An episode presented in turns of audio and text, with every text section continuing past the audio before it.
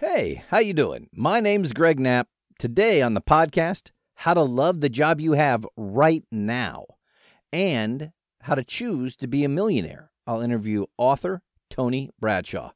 Are you ready? Let's go. You know how you sometimes feel stuck? Like you're drifting through life, going through the motions? You know you were created for something more, that an average life just isn't enough for you. Then you're in the right place. Find your purpose. Live your passion. Let's go. You know, trying to find your passion and purpose can take some time, and trying to find a career that you're passionate about can take some time. And while you're doing that, it's really not much fun if you're going to a job you hate every day. So, one of the things that I love to talk to people about is to love the job you have right now. And you say, Greg, I can't do that. I don't like my job. In fact, no, I hate my job. In fact, I get the Sunday evening blues. Do you ever get those? My wife and I talked about that way back in the day when we had jobs we didn't like. So we'd have this great time all weekend, and about Sunday, right about dinner time, we started getting the Sunday night blues because we had to look ahead to what we were going to do the next day. And we were planning out all the work that we hated and where we were going and the people that we didn't like and all these things that were just dragging us down. And we said, man, we can't live like this. You can't sit around every Sunday night getting sad about Monday through Friday and your favorite song is Everybody's Working for the Weekend. Remember that? Everybody's working for the weekend. Two shows nightly. And yeah, you can't live like that. If that's your biggest prayer, you're in trouble. Thank God it's Friday cannot be your biggest prayer. So, what do you do about it? I think there's a couple things. Number one, you learn to love your job right now. And number two, you love to learn the process. That's the wrong way to say it. You learn to love the process of getting into your passion and purpose life. You understand what I mean? I'm not explaining it well yet. Let me try it again let's say you're somebody who loves to act and you're trying to get roles and you're trying to break into the business. And it's tough, man. It's tough to meet people. It's tough to get the agent. It's tough to get to auditions. It's tough to get to any roles. Well, if you don't like any of that part of it, it's going to be tough for you, man, because most of acting, until you're really big and famous, is trying to get the role.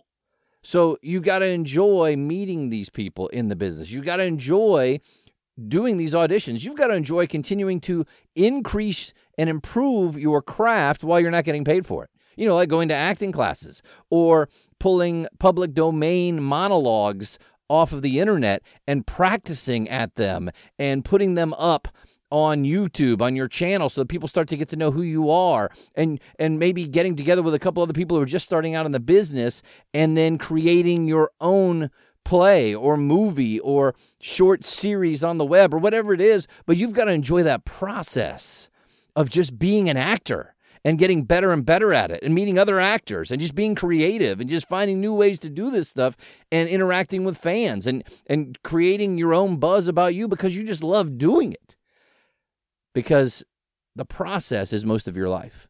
See, if you're just all excited about this passion and purpose of becoming the actor, the, the huge star in the future that's going to make millions of dollars in the next huge blockbuster, that may never come. If it does come, it's probably not going to come for years. I mean, there are a few people, the top half 1% of 1%, that stroll into Hollywood and just everything falls right into place and they're in the big blockbuster movie in about six months. Sure, that happens, but not very often. And it's not just for acting, it's any career you choose. If you're just looking for that final brass ring that you can grab on where you've got the best job in the best office with the best benefits, with the best salary and the best vacation and your big house and your great car and these great vacations, if that's all you're working for, Number one, you might never get it. Number two, it might take years of drudgery that you didn't like in the process. And number three, when you finally grab that brass ring, you're going to say, is this all there is? That would be really, really sad, wouldn't it? Has it already happened to you? Because it's happened to me a few times in my life where I thought, this was it, man, this is it. And then you're like, really? Is this it? And, you know, it's one of the big reasons that I follow Jesus because there's only one thing that can fill the God sized hole in your heart, but that's me. But it does have to be something bigger than you. And you need to enjoy that process. so that every day when you get up, you're excited about the process. You know, I'm excited about being an accountant. I'm excited about being a teacher. I'm excited about being whatever it is that you are because you love all the stuff that goes with it. Well, maybe not all the stuff. I mean, every job has stuff you don't like, right? But you understand what I'm getting to, right? Okay, Greg, but you said you were going to teach me how to love the job I was in right now. Well, I'm working on that passion and purpose thing. You're right. Let's get to that. Because guess what? A lot of people are disengaged from their job. A lot of your employees, if you run a business, are disengaged from the job. In fact, Gallup says about 60 to 70% of employees are. Uh, what? Yes, 60 to 70% of employees are disengaged at their current job. And I think a big part of this is because the old ways of kind of controlling people with salary and benefits and threats of being fired, and that's what everybody thought it was to work, is just to hate your work, and that's why they call it work. It doesn't work anymore. And it certainly doesn't get you the kind of team member you want if you're running the business. I mean, who wants to work for carrots and fear of a stick? The carrot and stick thing doesn't work anymore. So, what if there's something that you can do that leads you to more engagement, more creativity, more productivity, and yes, even more happiness and joy for you at work and for everyone in your organization if you run it. Well, there's a lot of research out now that says, yeah, there's a way to do that. See, there's there's this new trend, and I don't really think it's a new trend. They're just talking about it now. The desire for purpose in every part of your life. That's what I talk about and been talking about it for 20 years. Right? And it's soon going to be the most important driver of your engagement as an employee and your customers' engagement with you and the business owner's engagement. Purpose. See, research already shows that when people believe in the purpose of their company and their job, they are more engaged. They're more loyal. They're much more willing to give extra effort. But recently now, this idea of purpose, it's become paramount in a growing group of employees and consumers. So, if it all starts with purpose, what's your company's reason for being?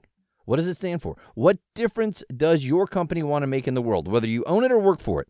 How does it change the lives of its customers, clients, team members? I mean, yeah, people work for money, but they want purpose and meaning too. I know you do. That's why you're listening. So if this is starting to sound kind of touchy feely to you, I get it.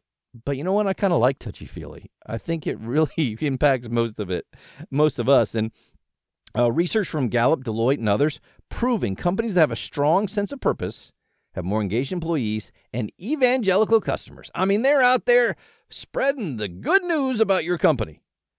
That's pretty sweet. It's really good news for you as an employee, for your company, and for you if you're a business owner, your bottom line.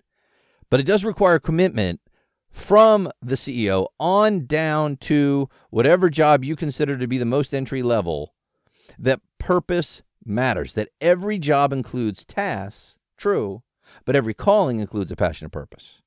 And you can find that passion and purpose in any task, in any job, if you look for it.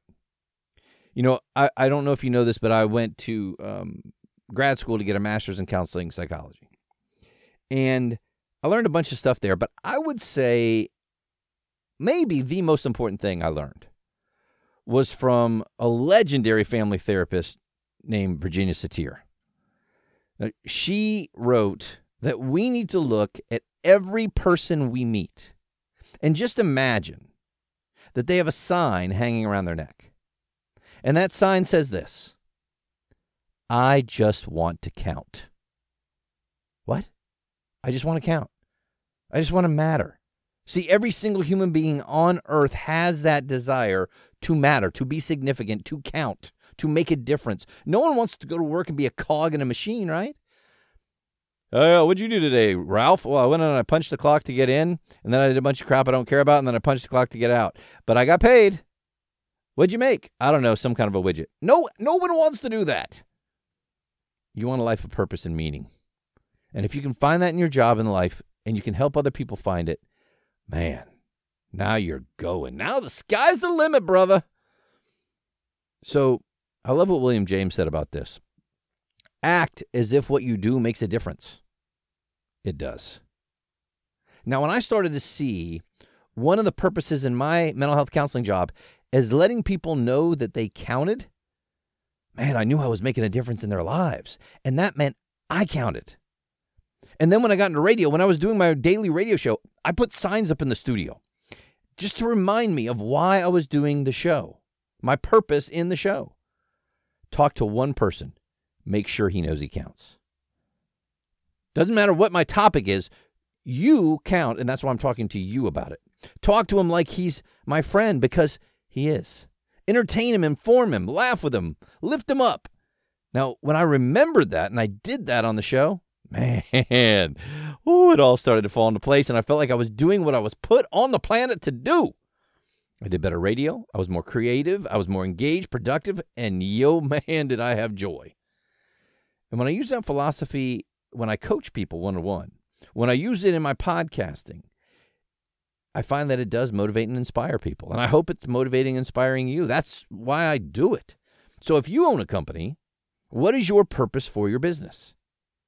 How are you making a difference with it? How is it significant in the lives of others? And if you don't own the business, you say, hey, Greg, I just work here. Okay, you're a team member. What is your purpose for your job? Well, I, I, I don't. What do you mean? I, I just work in the mailroom. Okay, first of all, there's no just a jobs. I'm just a mailroom person. I'm just a secretary. I'm just a truck driver. I'm just. There are no just the jobs. There are jobs, and all of them are important. So, what does your job do to serve the purpose of the company? I, I love the research that was done on some janitors in in a hospital, and they found that the janitors that were the most happy at their job didn't see their job as cleaning floors and toilets. They saw their job as keeping the patients healthy and safe by diminishing the germs in the hospital so they wouldn't get sicker. They were part of keeping the hospital a healthy place so people can be healed. They saw their purpose as being important and significant. And they knew if they didn't clean well and somebody got an infection and died, that was on them. And they knew if they cleaned well and got rid of all the germs and people got healthier quicker, that was on them. They were part of the purpose. So how do you find a purpose in your in your job right now, right now that lifts you up? Cuz there's something in your job in that company in that mission statement, in what you do, no matter what it is that helps people, that makes a significant difference. So, how do you find it? How do you find it? If you look for it, you'll find it. And the same goes for every part of your life. What is your purpose? How do you serve that purpose? Are you doing things that don't serve that purpose and, in fact, serve an opposite purpose? Well, that's going to give you trouble you're probably going to want to start doing something about that. But when you find that purpose and you serve it, it always leads to serving others as well, and it always leads to more significance because now you're part of something bigger than yourself. And now, oh man, now you're feeling it, aren't you? I love what Steve Jobs' mission statement was for Apple in 1980. It was to make a contribution to the world by making tools for the mind that advance humankind. Now, he didn't talk about computers or phones or tablets. He talked about his purpose to make a contribution to the world by making tools for the mind that advance humankind. Whoa, that's a purpose. Are you just working for money? Are you just working a job? Are you just completing a task? Excuse me. Or are you following a calling to be part of an important purpose bigger than yourself? That's the question. M.W. Edelman said this Never work just for money or for power. They won't save your soul or help you sleep at night. You know, my mom worked at Disney World in Orlando for 15 years. You know what the purpose of every single person's job at Disney is, according to the company? Ready? Spread happiness. Spread happiness. From the sweet uh, street sweeper to the ticket taker to the characters on the streets talking to the kids, to the secretaries, to the CEO, to the managers, to every part of the company of Walt Disney World. They all have different tasks, but they have the same purpose spread happiness. That's how you count. So here's a simple exercise for everyone in your company and for you. Imagine you're the customer. What are you hiring the company or the product or the service that you get from them, what are you hiring it to do? If you were the customer, what would make a difference in your life that the company does for you? What would the company need to do to serve its purpose in your life? What would make you a loyal, evangelical, raving fan customer beyond price? I mean, we don't we don't want to get into a price war here. We we don't want to race to the bottom on that. We want to overserve the customer to the point that price is not their primary motivator. I mean, you have places that you go to like that, right? You could go somewhere cheaper, but you're like, no, no, no, no. I go here because they do blank. That's what I'm talking about. What is the purpose of each person who works for you if you're in charge? And what is your purpose if you're a team member? Does your purpose for your business inspire and elevate and drive those who work with you? Does the purpose you found as a team member drive you? If not, you definitely need to work and look for another job. There's no doubt about that. But you can still find some purpose to work on where you are right now while you're beginning the process of finding that passion and purpose somewhere else. Hey, do you tell great purpose success stories that resonate with your customers and with other people who work with you? Do, do you see something great happen at work and say, hey, I want to share this win with you that happened? That's how you spread joy and that's how you make a difference. If I worked for you, if I went to work for you tomorrow, would my daily experience align with how I'm told my work serves the purpose of the business? And if it doesn't, how can you make that so? Are you leading by living out your purpose story in your daily work?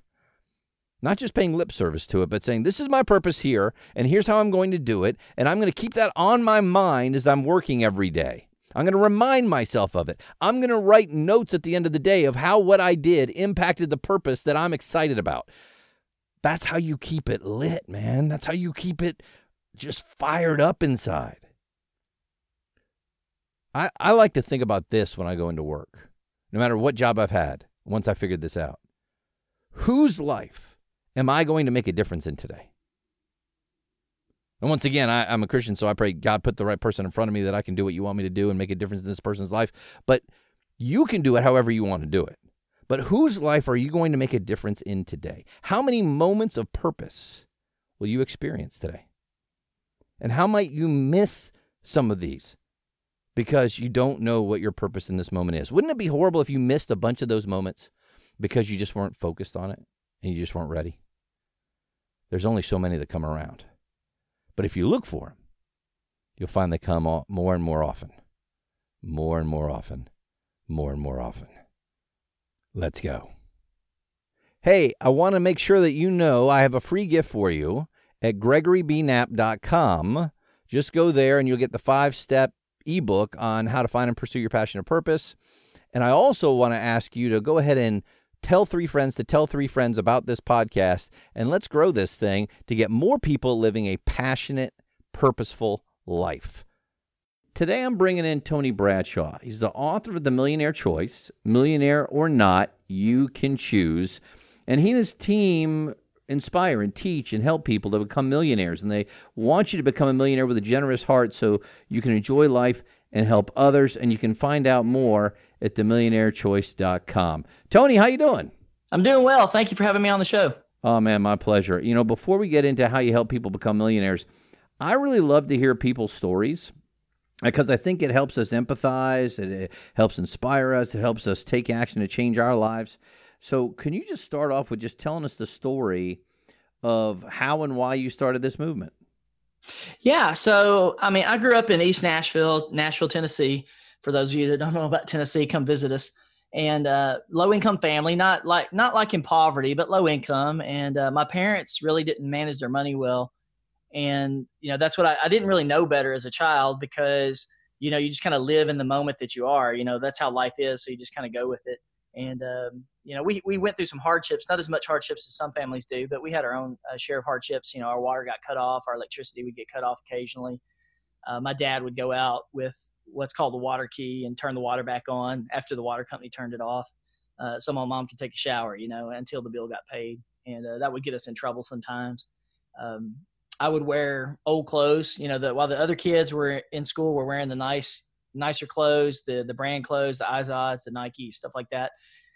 I was the guy wearing the pro wings from Payless shoes, and you know, not really fitting in. You know, on the basketball team, the only kid wearing the shoes that didn't match, and and uh, and the coach knew it, and the team knew it, and uh, but that's what we had. You know, that's what we had to grow up with, and you know, and then uh, you know, the one day when I we were at a pep rally, you know, the kid the we're celebrating the football team basketball team and some girls you know gave me a little bit of attention uh, they said hey tony do you expecting it to rain today mm. i didn't know hmm. what they were asking about you know i'm like what what are you talking about and it wasn't until i was a little bit older that i realized my pants were probably about three or four inches too short than they should have been and so they right. were calling me out yeah and so you know just some things like that, that you know teenagers it's not ideal for teenagers to deal with but you know you go through it and so my parents sent me off to college, which was great. I went to school to be a mechanical engineer.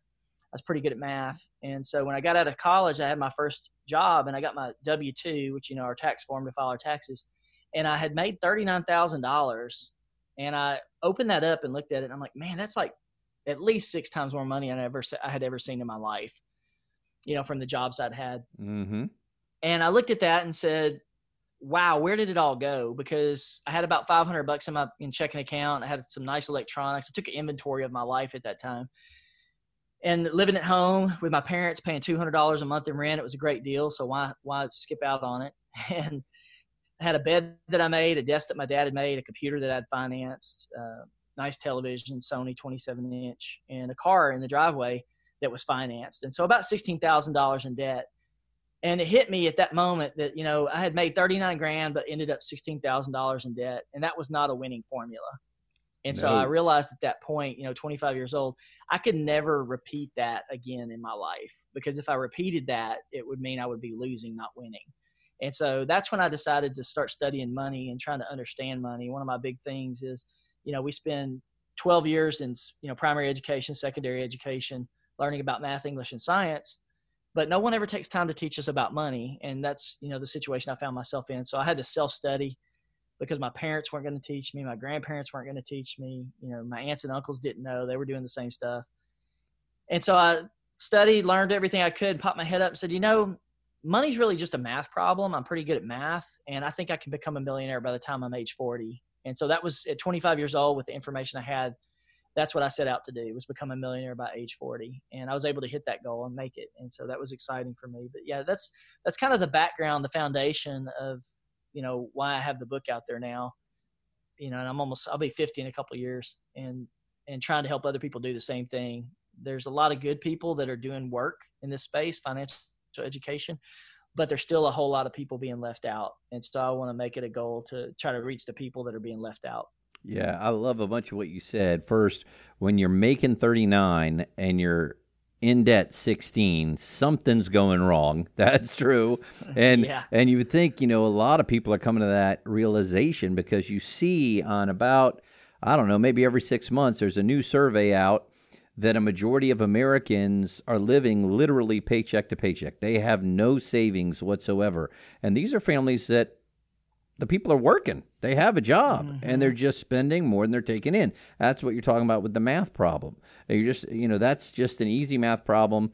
But once you start living at a certain level, it gets hard for you to change that, right? I mean, I like the whole goldfish analogy. You know, you put a goldfish in a bigger bowl, he gets bigger. You put him in a bigger bowl, he keeps getting bigger. And that's what a lot of people seem to do. They get a raise, they spend more money. They get a raise, they spend more money instead yep. of getting that raise and staying at the same living expenses they are and putting it away. And wow, all of a sudden I'm I'm saving money. Yes, for sure. And I think that's a lot of people don't understand the the like time value of money. And that's one of the things I try to talk about in my book. I had a guy that I had seen today at an event I went to, and he had recently read my book and he was talking about that where you know he's spending money on a daily basis but he really wasn't counting the cost of what it meant to him in the future mm. and i hmm. gave and that's one of the things i try to focus on is to help people understand what the real cost of the money they're spending is you know we're using the rule of 72 where your money doubles about you know at 10% and you know interest on an investment you're doubling your money about every seven years so you know if you buy a thousand dollar television you're really not buying a thousand dollar television you're buying a you know thirty two or sixty four thousand dollar television out in the future, and that's the real money that you're spending. You're not spending a thousand dollars today; you're spending sixty four thousand dollars in the future. That's great uh, stuff. Rather than investing it, yeah. Hey Tony, before we get any further, got about a minute and a half here. Um, can you define what you mean by becoming a millionaire? What does that mean exactly? Yeah, so depending on where you who you talk to, people are going to have different definitions of what a millionaire is. I'm really going to the the simplest format, which is I have a million dollars in net worth, and so and that's what it means to me is like do I have a house that's paid off, not debt, not in debt, right?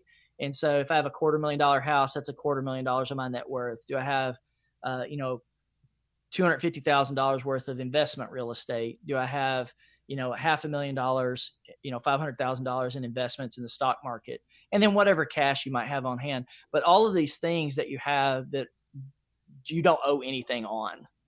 And so that's what, for me, that's what a net worth millionaire is. Um, some people define it a little bit differently. They'll say you need to have your net worth at that level, excluding the house that you're living. Like they don't count that. I, I really don't care. I think it's semantics at that point. Um, because if you can get to a million dollars in net worth, I know you're going to find success even on the other side of that. And Great so for point. me, it's getting people to focus on that very specific goal. Yeah. Uh, which for me is the minimum bar. Like everybody should have that as their minimum bar. And I know on the journey to that minimum bar that their lives will change and their thinking will change and they'll expand themselves. We're going to get into that in just a second. We're talking with Tony Bradshaw, author of The Millionaire Choice Millionaire or Not, You Can Choose. In just a second, we want to talk about what do you mean you can choose to be a millionaire? How do you do that? My name is Greg Knapp. You can get more at gregorybknapp.com, Gregory B as in boy, K and A-P-P.com, and get my free ebook there too, Five Steps to Finding Your Passion and Purpose. This is Find Your Purpose, Live Your Passion. All right, awesome. We're going to reset the clock here. And as soon as you're ready, we'll go for the next segment. You ready? Yes. Feeling good? Oh yeah, I love it. Oh, all right, all right. Here we go. Coming down in three, two, one. Hey, how you doing? My name is Greg Knapp. You're in Find Your Purpose, Live Your Passion. Don't forget, you can email me with a question or a comment. I'll talk about it on the podcast, greg at gregorybknapp.com, or you can call me, leave a voicemail, and I might put your voice right into the program. 904 373 6591. 904 373 6591 and I've got that in the show notes as well. Remember, this show is also a podcast. You can find it anywhere there are podcasts and the show notes will have it for you on Find Your Purpose, Live Your Passion. I've got Tony Bradshaw with me. He's the author of The Millionaire Choice. Millionaire or not, you can choose. And we just defined millionaire million dollars of net worth. That means you take away all your debt and you still have a million dollars worth of assets there that don't have any debt on them. It doesn't mean that you're making a million dollars a year. It means that you're using your money wisely and saving it wisely. And I love this part of your book and your philosophy here, Tony, is that you can choose. Now, I know somebody's out there going, hey, wait a second. If I could choose to be a millionaire, I would have chosen to be a millionaire. You don't know my situation, Tony. How can I just choose to be a millionaire? What do you say? Yeah. So, uh, writing the book, I felt really good about myself because, you know, I was the first millionaire in my family that I'm aware of. And I felt pretty good. I hit a goal by, you know, I set a goal to be a millionaire by age 40 and I hit it. But an interesting happen, thing happened when I wrote my book.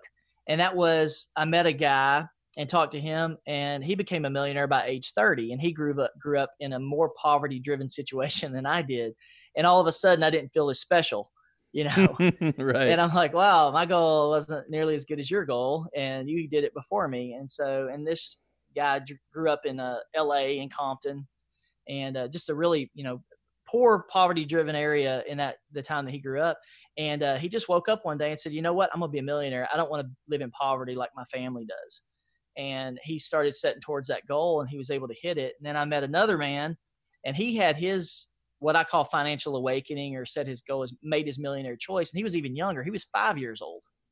Mm. and he became a millionaire by age 25 and so when you, people say they can't do it or you just got lucky i had somebody tell me that one time you're just in the right place at the right time and you got lucky. And i'm like no because if that were true then it would only happen once in a while and the reality is there are 10.5 million 10.5 million millionaire households across the country. Roughly 10% of American households at that number are millionaire households. And so that is a very repeatable process to hit those kinds of numbers and those people made those choices. And I think 80% of that number is actually uh, first generation millionaires, depending on uh, you know what statistic you look at. I love so that. Are, so that means nobody gave them their money. They didn't inherit it. They went out and earned it. And it, it can take you different amounts of time. Like you said, um, let, us say you're, you're raising a family, it might take you a little bit longer than if you're single and you're doing something else.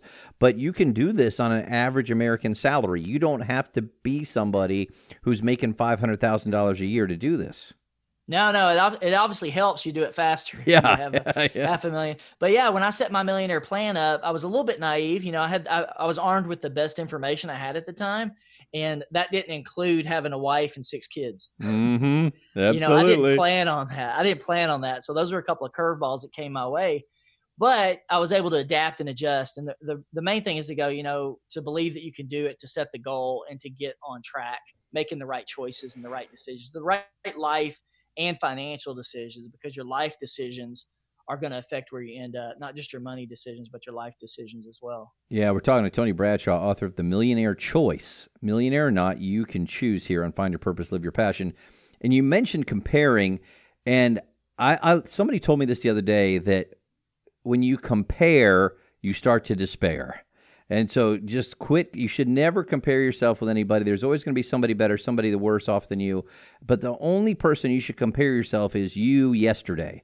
And as long as you're doing better than you were yesterday, you should be excited about that comparison and just keep choosing to move forward and do it on your schedule because eh, you're never going to be able to compare to everybody else. There's always somebody better than you. Yeah, absolutely. I agree with that. And I think that's one of the things that would lead to my success. And I cover that a little bit in the book. But really, the way I look at it is just become better tomorrow than you are today. What are Amen. you doing to be better tomorrow than you are today? And if you do that long enough over a long enough, consistent period of time, you're going to end up in a much better place. It's when you get stagnant and stuck in the same place for, you know, many, many years that you kind of don't progress. And so that's what you really want to watch out for. Yep. As long as you're moving towards your goal every day, you're going to get there. 10 keys of the millionaire you have in your book. So I'm going to pull out just a few of these and have you just go over it a little bit with us. Uh, your first one is develop strong character. Now I know most people are going to go, "Yeah, that that sounds great." How do you do that if you're somebody that maybe you were raised in a family that didn't teach you that? Maybe you got off to a bad start. How do you develop strong character? Yeah, so the five dimensions of character that I actually use in the book. So I mean, there's so many dimensions of character that you can you know deal with. I chose to still stick with a specific five which are integrity responsibility uh, work ethic uh, self-discipline and focus. Okay i covered those pretty quickly. Mm-hmm. but if you look at uh, if you look at any leadership or anybody that's in leadership or anybody that's successful and you ask them like what made you successful? Like 80% of them are going to tell you integrity was a key element for me. And so when you're in a community and you're growing up and this is something your parents teach you you know don't lie you know, lying's bad, lying's wrong, don't lie. And so in its purest form, that's in that's integrity, which is, and you can carry it out further than that, which is um, when you tell somebody you're going to do something, then follow through and do it. That's integrity because you're you're telling them something and then you're doing what you're telling them. So you're executing on intentions. So the character piece, I think for me, I was pretty fortunate because my parents really instilled those five. But depending on what community and culture you grow up in, you don't necessarily get those from your family or from right. your you know your surroundings or your environment. And that's one of the cool things. We have a, a, teacher that in a school that developed and converted my book into high school curriculum. It's kind of in a beta format. And the first thing the teacher told me when she taught it was you know tony I, when i covered this character with these children no one had ever talked to them about character before. And no one had talked to them about integrity before. But you know what? The week after we we taught the lesson I saw the children correcting each other on integrity and telling each other, "Hey, you're not behaving with integrity right now." Nice. And I'm like, "Wow, that's you know, that's that's for me. That's just like really exciting because that's what makes this book different than you know a lot of the other financial books out there that deal just with money, but it's dealing with core issues that allow you to develop wealth. And so the the saying in the book actually goes, um, "You can't build or keep wealth if you don't have strong character." And I, I really believe that. Um, you know, a lot of people even in their marriage, you know as well as I do, it's sad, but you know, 50% of marriages end in divorce. And guess what? If you've built any wealth and you go through a divorce, you just lost half. Amen. Of what you build up, and and a lot of that has to do with character. Sadly, a lot of times, but um, and yeah, when so you're think, I was just go going to say, and when you have great character and you have that kind of integrity and, and uh, it feeds your relationships, two people working together can do an awful lot of good compared to two people divided. So I couldn't agree more with that. And Yeah. the other part I love about this, Tony, is how many times do we see in TV shows and movies and books that the rich guy is a greedy, mean person who treats everybody horribly, and that's not the reality of the eighty percent. Uh, you know, the people that you said. Um, are first generation Americans. They didn't get that way by exploiting people. They got that way by having good character. Yeah, and that's what you find is it's not the norm. This the the you know they've got to send the the videos, the television, the shows. They got to sens- sensationalize everything, and those people do exist. Like you know, I hate to say it, but Sure. uh, was it John D. Rockefeller? If you look at his behavior patterns and what he did to build the wealth that he had, he wasn't a really good guy. Um, but there were other good guys out there that were building wealth as well, and we see Mhm. that today. We see that today. So um, I really envision you know, good character. I want to help people build wealth with good character because I know they're going to do good things with the money and help people who need it. Amen. And so, but your original question was how do you develop it? I think you got to pursue it. You got to realize it's part of the winning formula yeah, and and figure out how to do it. So if you don't have a Uh, strong work ethic, you're not going to get ahead. Absolutely. Tony, hang on to that thought for a second. Um, we got one more segment with you. I want to finish up this thought, but I also want to get into how to do this saving and investing aggressively that you talk about, because that's where I think a lot of people just don't know what to do. Hang in. I'm here with Tony Bradshaw. My name's Greg Knapp. This is Find Your Purpose, Live Your Passion. All right, let's do one more quick one and we will be done. Does that sound good? Oh yeah, whatever you want to do. Okay, cool. All right. We might not go this whole segment. We'll see. I got 1020 on it. All right, here we go. Coming down in three, two, one. Hey, my name is Greg Knapp. You're in Find Your Purpose, Live Your Passion. I'm here with Tony Bradshaw, author of The Millionaire Choice. Millionaire or not, you can choose. You can go to his website, millionairechoice.com, find out all the great stuff he's got available there in his book and other ways that you can uh, use his team to help you choose to be a millionaire. We were finishing up with this. You got to go ahead and develop strong character. And you talked about a couple ways to start working towards that because otherwise you're just not going to, you know, make and keep the money in the right way and then use it to help other people. I wanted to jump to key number eight save and invest aggressively. You talked about the idea that if you're saving at 10%, then every seven years your money will double. Because I can tell you, man, I've even used financial planners, and, and there's been ups and downs in the markets when I'm like, man, the last 10 years I've only made 5%, or I've even lost money. Uh, when you're somebody like me and you're getting all confused, how do you do this?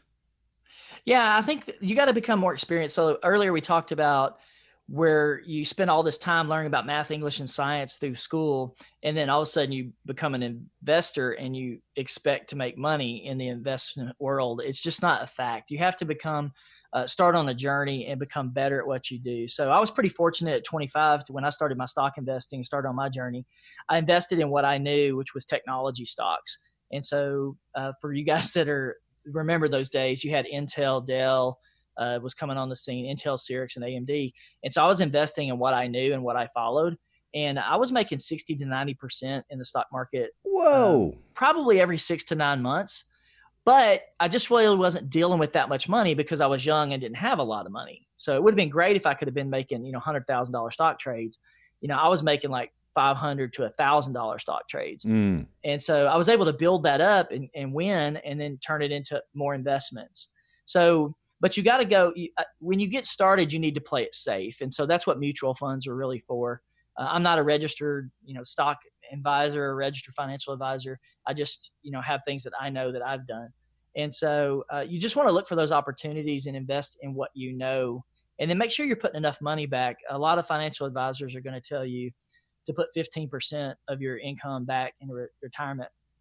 I don't like percentages like that because if you're making 50 grand a year and you put 15% back, you don't end up with a lot of money at the end of the journey. hmm And so you need to figure out a how to get your income up, and then as you grow your income, as you mentioned earlier, you know keep your expenses low so that you don't spend it all, and then find ways to get that return. Uh, whether it's a you know S and P index fund, which a lot of people say that's a good way to go. Um, you know, I always laugh at this one joke because I, I had kind of gotten away from the stock market and went into mutual funds, so still in the stock market but safer investments. And my wife in 2003 looked at me and said, um, "Hey, I think you should buy Apple stock." And I said, "Well, I'm not doing that anymore. I'm not trading individual stocks, so we're just going to do mutual funds for now on for a while." And uh, since she told, she said that I think over the next ten years, Apple returned like a thousand percent.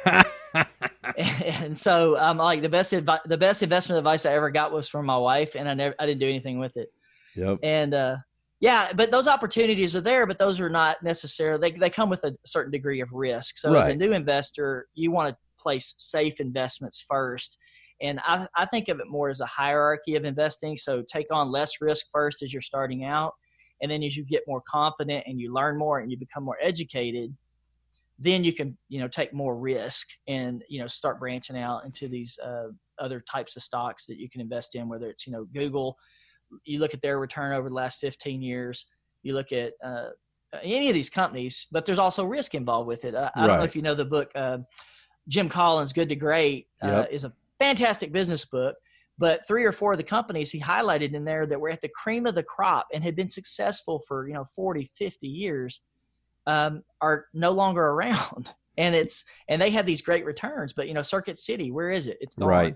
Well, you know what? Um, what I what I like, Tony, that you said, and it's what I had done as well um, some of the safe money goes into the S&P 500 index fund that just mirrors the S&P and you hang on to that for 30 years you're probably going to do fairly well. And then you have another chunk that you're putting into a bond fund and then you have another chunk that maybe you can be more aggressive with and try something that you know it, it is a little bit more risky.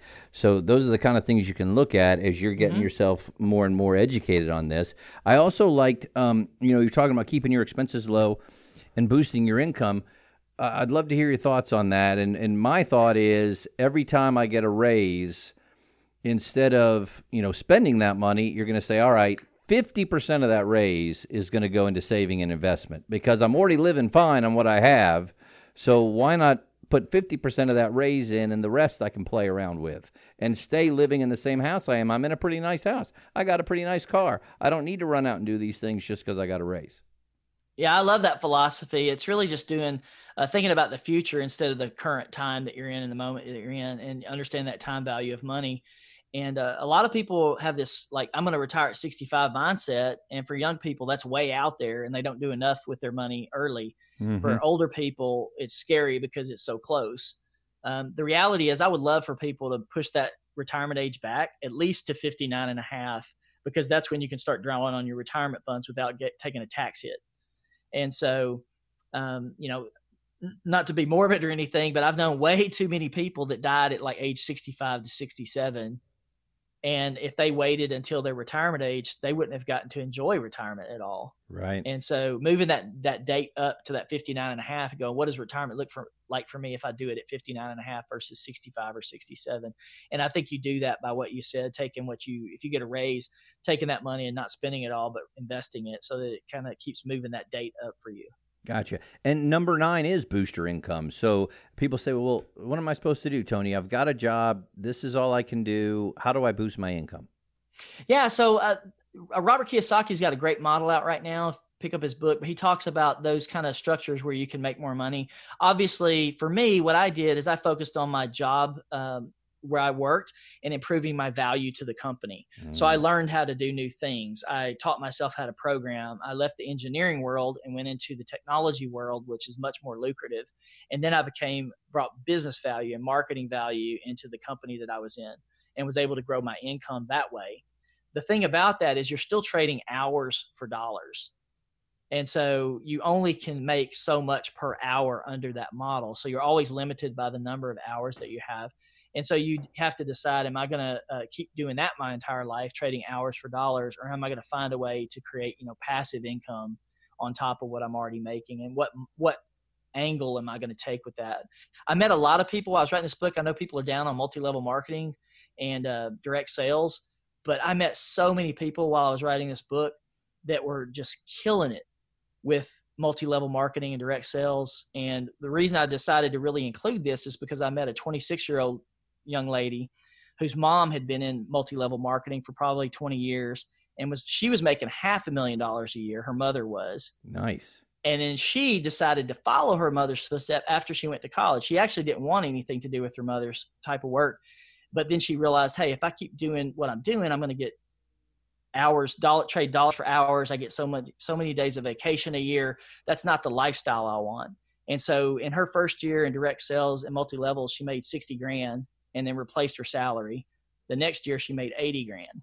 And so she's a 26, 27 year old person. And I'm going, you know what? If a 26 year old young lady graduating from college can do this, anybody can make it successful. And so that to me is an option. And I've met lots of other people that found success with it. And there's a lot of people that don't have success with it. But I think it really just become determined by their choice or their ability to, you know, work through those. And then uh, the passive income thing, you know, real estate, you know, Robert Kiyosaki with Rich Dad Poor Dad is a great example of people who develop a passive income through that. But there's lots of opportunities. The main thing I would say is don't get stuck in with what I call income lock. You know, for me, I was making 39 grand and I, and that was really good because I was making more money than my mom and dad were making. But that was as far as I could see. I didn't realize that I had six figure potential inside of me because of how I grew up. It wasn't until many years later that I actually broke through, you know, the, the six figure salary and went, wow, you know, I just had a breakthrough and I didn't even realize like in my family line that this was even possible. But the reality is it is possible. Anybody can yeah. do it. Tony, I think that's key. And I think it goes to developing the strong characters, developing that mindset that says, I am worth more than this and I am going to earn more than this and I don't have to live the way that my generations of families have have lived and and that's a breakthrough like you said because if you don't believe you can do it it's going to be pretty doggone hard. Hey Tony, thanks so much for being with us. The book is called The Millionaire Choice. Millionaire or not, you can choose. You can go to themillionairechoice.com for more information. And also to find out more about these uh, these 10 keys. Hey, thanks for being with me today. If you want to get more out of the podcast, anywhere podcasts are available, find your purpose, live your passion. Don't forget to go to my website, gregorybknapp.com. Everything's in the show notes. Find your purpose, live your passion.